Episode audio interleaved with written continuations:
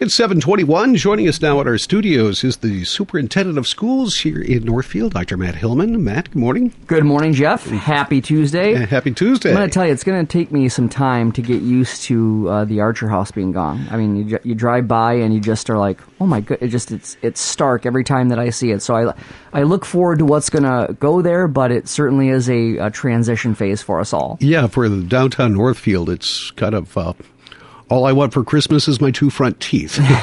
Just a, big hole right there. But they did. Uh, I think they're going to open up the sidewalk today, okay. which uh, we'll be able to walk out uh, safely down the street. Yeah, we're be... certainly sad about that whole situation, but yeah. also um, looking forward with optimism as to how that will reinvent downtown. Absolutely, absolutely. Let's talk about the uh, the school board meeting that happened last night. Yes. Uh, the big thing on the uh, the uh, agenda was uh, a change in COVID protocol. Uh, can you explain what the the changes, the proposed changes, will be, and did that get approved last night? Yeah, so the board did unanimously approve the uh, changes to our COVID 19 protocols effective February 21st. So it's really important for uh, parents and students and community members to understand that we're still using our, our protocols as is for the remainder of this week.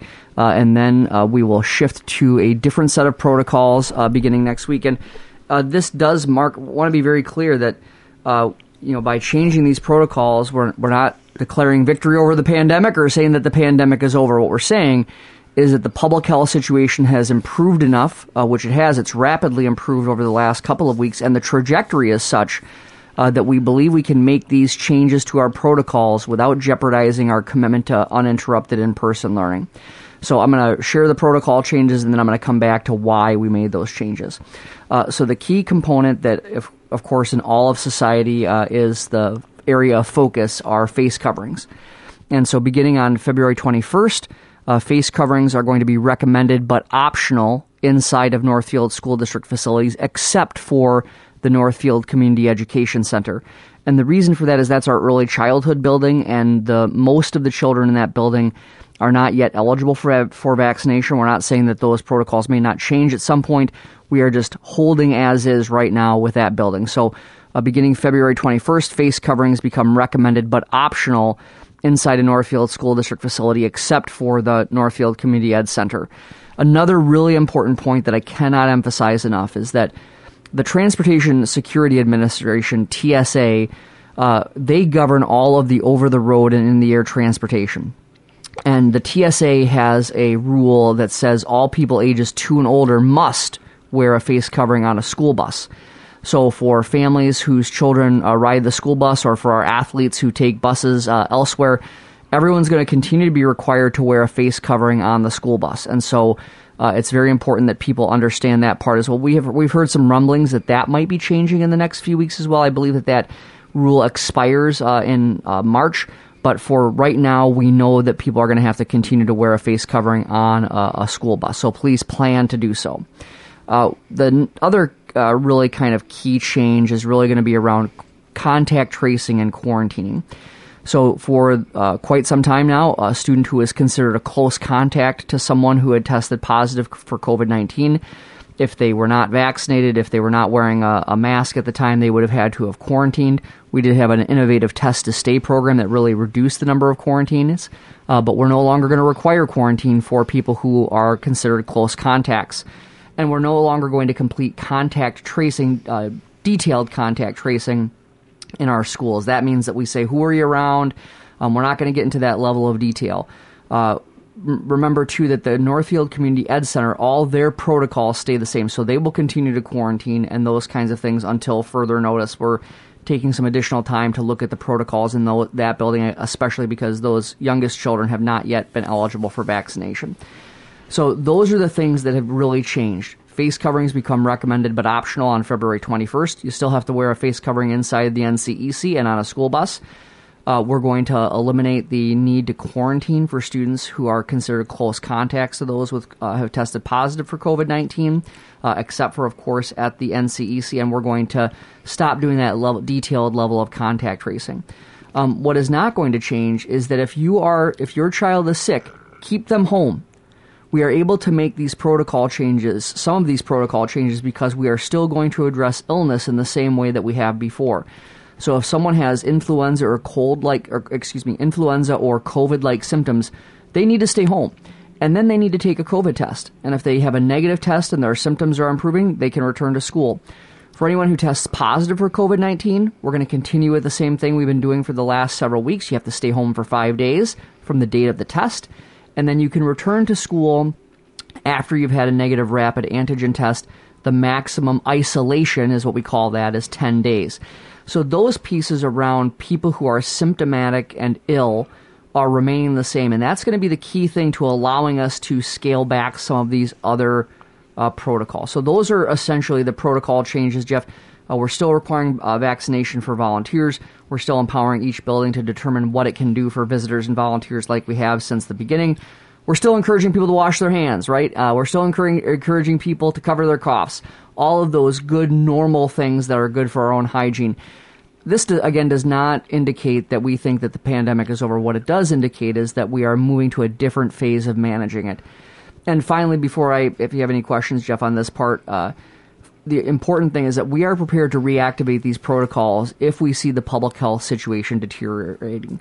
So we are going to use the influenza and COVID-like illness rate at each school building, and if that rate, if the, if more than five percent of the students are out on average uh, for a week, we will look at the data and consider reactivating the safety protocols, including masking, at that site only for a defined period of time to try to help mitigate those kinds of things. So um, we also, if we see something come through or we see a real spike in cases, we'll use the same process we've used throughout the pandemic, consulting with public health and medical professionals, and make any decisions that we need to to reactivate our safety protocols for a short period of time. You had mentioned that the uh, numbers are going down. Yes. They're trending in the right direction. Do you, uh, you know, last I've heard, it's been a couple of weeks since I've talked with numbers with anyone. What do they look like over the course of uh, maybe the last couple of weeks since uh, the first of February? Do you have that uh, um, information? I, believe it or not, I do. I can I can certainly give it to you for uh, the school district. Mm-hmm. and so we, as you all know, when we've talked the last few times, we were seeing.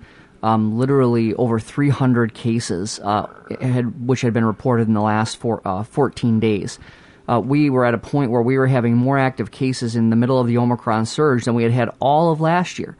Uh, but that has precipitously declined. When I updated the dashboard this morning, uh, the school district has 51 active cases across the entire system, which is back to some of the levels we saw in the fall, and it continues to drop each day. So the good news is that we've seen those cases precipitously drop. We've also seen the county rate drop significantly as well.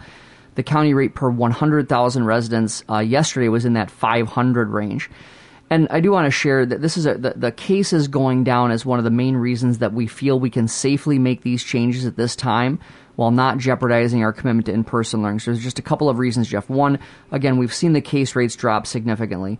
And the case rates are, are becoming less and less of a viable way for us as a school district to make decisions we're starting to see the county rate differ significantly from the local Northfield Dundas rate. So just last week, um, in fact, this is an example of how quickly things are improving. Just last week, the county rate per 100,000 residents was uh, over 1,000. Yesterday, it was in that 500 range. But last week, when we did the calculation of Rice County versus the Northfield Dundas number, Northfield and Dundas were in the mid 200s, and the county was at 1,000. Now, that's not been typical during the pandemic, but we've seen that more pronounced over the last month, and there's a variety of different reasons for that, the different kind of congregate living, living settings that are in cities throughout the county. But really, the change from the case rate that we had been looking at as an exit strategy to the influenza like illness rate is significant because we're just seeing that those case rates are not meaning as much as they once did. The advent of rapid tests, in fact, sometimes those things are undercounted because those don't have to be reported to the county. The influenza like or the COVID like illness rate at each of our school buildings is the most hyper local data that we can get, and we, we feel that we now have confidence that we can use that data to interrupt any potential outbreak. And so uh, the cases have gone down significantly. Um, over the weekend, from the time of Thursday till yesterday, we had only added nine cases to the dashboard in the district. I don't remember the last time that a weekend was that quiet for us on the COVID front. So, um, what we're seeing is greater immunity. So, for example, at Northfield High School, the immunity rate amongst students is 88%. So, that means that 88% of Northfield High School students have either had both doses of the vaccine or have had COVID in the last 90 days. Um, that's a pretty darn good protection rate, you know, in a public environment. And so those are some those are some of the data reasons. And then I think the other two reasons that we looked that we could make this change safely, Jeff, was that vaccinations now have been available for children ages five and older since November. So we know that the vaccination rates have slowed. People who have wanted the vaccine for their child have had ample opportunity. People with immunocompromised systems or uh, adults, uh, and including many of our high schoolers, have had a chance for the booster shot. And then the other thing that's really changed in the last month is how freely available now high quality masks are. This was not the case before January. Um, KN95 masks, KN94s, N95s, and Rice County is giving away free N99s. I didn't even know such a thing existed.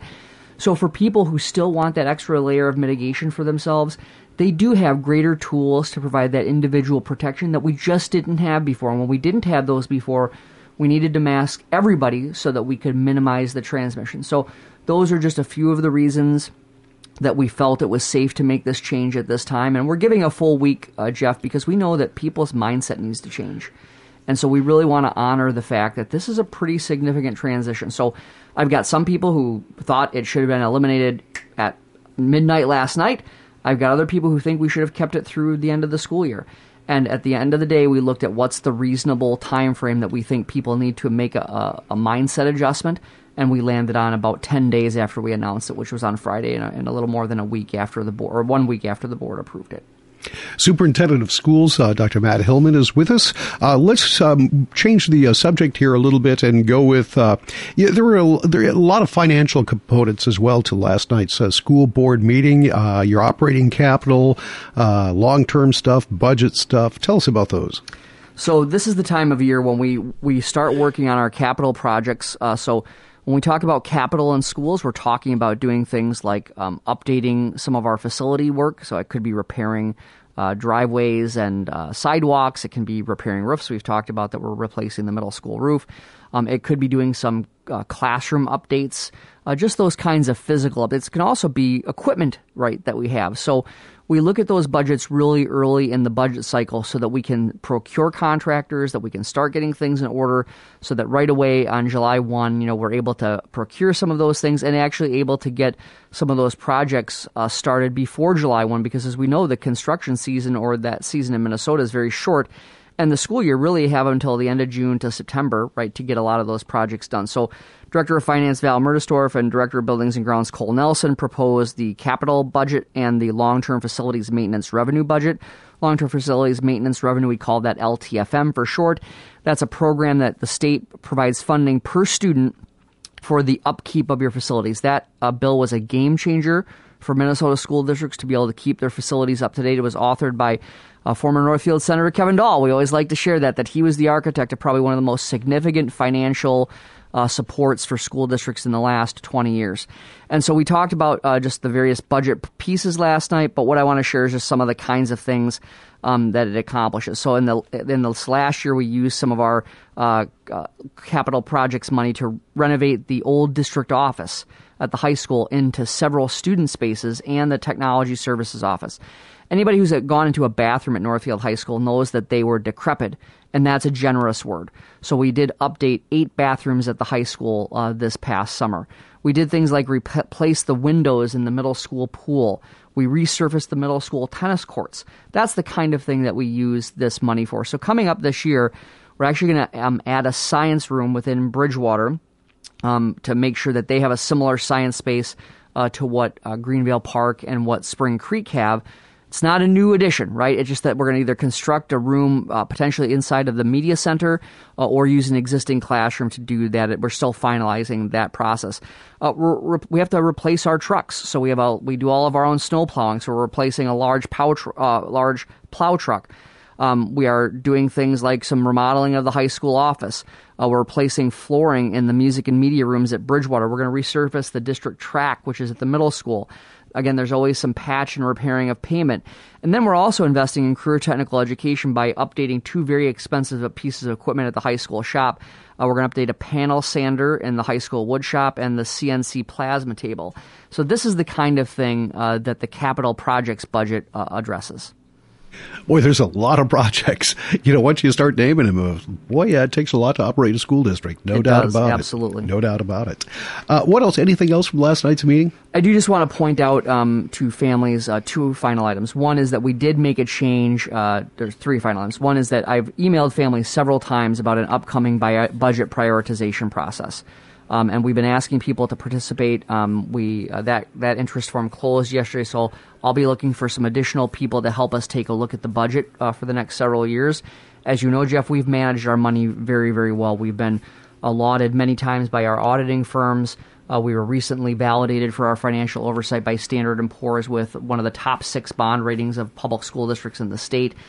But we do have declining enrollment, as we talked about the last time, so I encourage uh, listeners to go back to that show from the last time to listen to my summary of Hazel Reinhardt's demographic study. We're going to lose about 400 students over uh, the period of 10 years. That comes with lost revenue. And uh, we have four meetings that we have scheduled to engage uh, uh, in committee work to make recommendations for the board of how we will adjust our expen- reduce our expenditures over the next several years uh, to meet the reality of that declining enrollment and the continued chronic underfunding that the state has done for public schools. So please see that previous story that we talked about, and I can give Rich some additional information. Uh, we did make a minor change to the school calendar for 22 23 last night, uh, really just a result of our negotiations with the Northfield Education Association.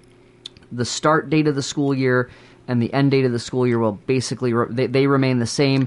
There's a couple of different changes about when we'll have family conferences, and then there's going to be two days of uh, teacher work time in between the first, second, and third quarter. And I'll make sure you have that calendar that you can post uh, on the web. Um, and then uh, finally, um, I want to just emphasize that in addition to the changes to our COVID protocols, um, we are also doing some uh, expansion of our testing, our Q drive-through testing. So it still is only for people associated with the school district, but what we're changing is it's now going to be for either people who are symptomatic or asymptomatic, and it can be for a student, a staff member, um, or anyone who lives in the ho- same household as one of our students or staff members. So we're just going to expand a little bit the access. So if uh, if I'm bringing my child uh, to get a COVID test at the district office and I need one too as a parent, I can now get one as well from the district office. All right. Matt, thank you so much for coming in today. A wealth of information. We appreciate that, and we'll talk to you again in a couple of weeks. You bet. Thanks so much, Jeff. Have a great day. Mm-hmm. Superintendent of Schools, Dr. Matt Hillmann. You're listening to 95.1 FM and AM 1080 KYMN Northfield.